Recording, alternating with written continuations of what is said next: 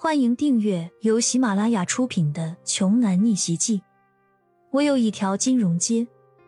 作者：山楂冰糖，由丹丹在发呆和创作实验室的小伙伴们为你完美演绎。第五十二章，骄阳拿起表格，随便看了一眼，这个专属于张志恒的盟友赵主任。可是，在表格上给骄阳罗织了不少的种种罪行，什么在校园公共场合聚众打架斗殴，什么个人行为不检点，调戏女同学啊，还有什么不爱护同学、侮辱老师等等。哎呦喂，罪名还真心是够全的，我这才来一天，自己竟然就犯了这么多不可饶恕的大事儿。您要是不在这里列的这么清清楚楚，我还不知道自己这么厉害呢。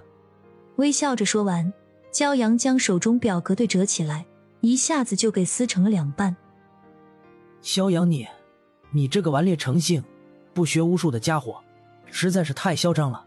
我从事教学管理工作二十多年，我就从来没见过你这种学生。你这种学生，江北大学绝对不能留。今天我必须开除你！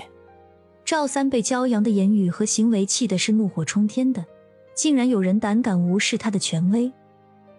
骄阳冷声道：“赵主任，您这么着急，非要开除我不可，是不是在担心自己收了某人的黑钱，害怕我去举报你，然后东窗事发？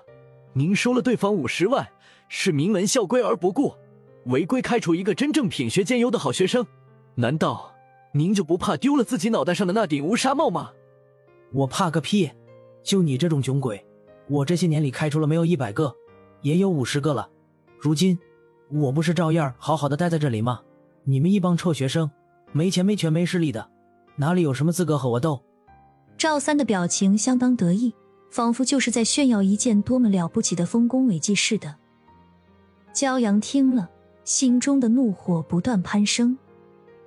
原来，在他之前，竟然还有这么多被迫退学的受害者啊！穷人家的孩子苦读十几年，就指望通过自己的努力。考上一所好大学，以此来改变自己的命运，甚至往往是全家人的希望都寄托在了孩子的身上。而赵三居然能敢明目张胆的左手收那些不良富家子弟的黑钱，右手就将那些富家子弟看不顺眼的穷学生无缘无故直接给开除掉了，这无疑是断了对方一家人的希望，扼杀了别人的前程啊！让那些孩子的寒窗苦读。白白化作了毫无意义的泡影。这个秃顶的赵三才是真正该死的人呢。赵三并没有把骄阳的怒火当回事儿，对骄阳悻悻的说道：“行了，你别再挣扎了。你这种情况，我处理的不是一次两次了。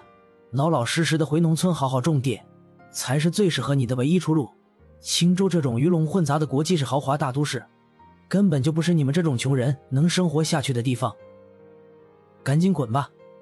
骄阳这次真的生气了，直接当着赵三的面就拨打了马瑞东的私人电话。我要你立刻出现在金融学院的系主任办公室，立刻，马上！这一通电话，骄阳连最最基本的敬语也都全忽略不计了，显示出来的完全是对下属说话的命令式语气。电话另一头，正在赶来路上的马瑞东，也终于意识到了情况的不妙。连忙应声道：“再有一分钟，马上就到了。”赵三看着骄阳，还打电话叫人，直接嚣张的说：“你今天叫谁来都没用，要怪就怪你穷啊！人家可是拿出五十万让我帮他摆平你啊，所以你行吗？”骄阳看了手中的时间，还有三十秒，对赵三说道：“赵主任，请您收拾一下自己的东西，准备滚蛋吧。”什么？赵三还以为自己听错了，一个即将被自己开除的穷学生，居然口出狂言说要他滚蛋，这简直是他这几十年来听到的最好笑的天方夜谭了。距离一分钟还有十秒的时候，只听哐当一声巨响，终于，系主任办公室的门被人从外面一脚就给踹开了，因为跑得太急。加上年龄又有些大了，马瑞东喘着粗气，身上衣衫也有些凌乱。你烫的是谁啊？竟然敢踹我办公室的门！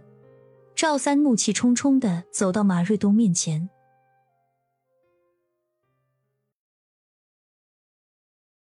本集播讲完毕，想听更多精彩内容，欢迎关注“丹丹在发呆”。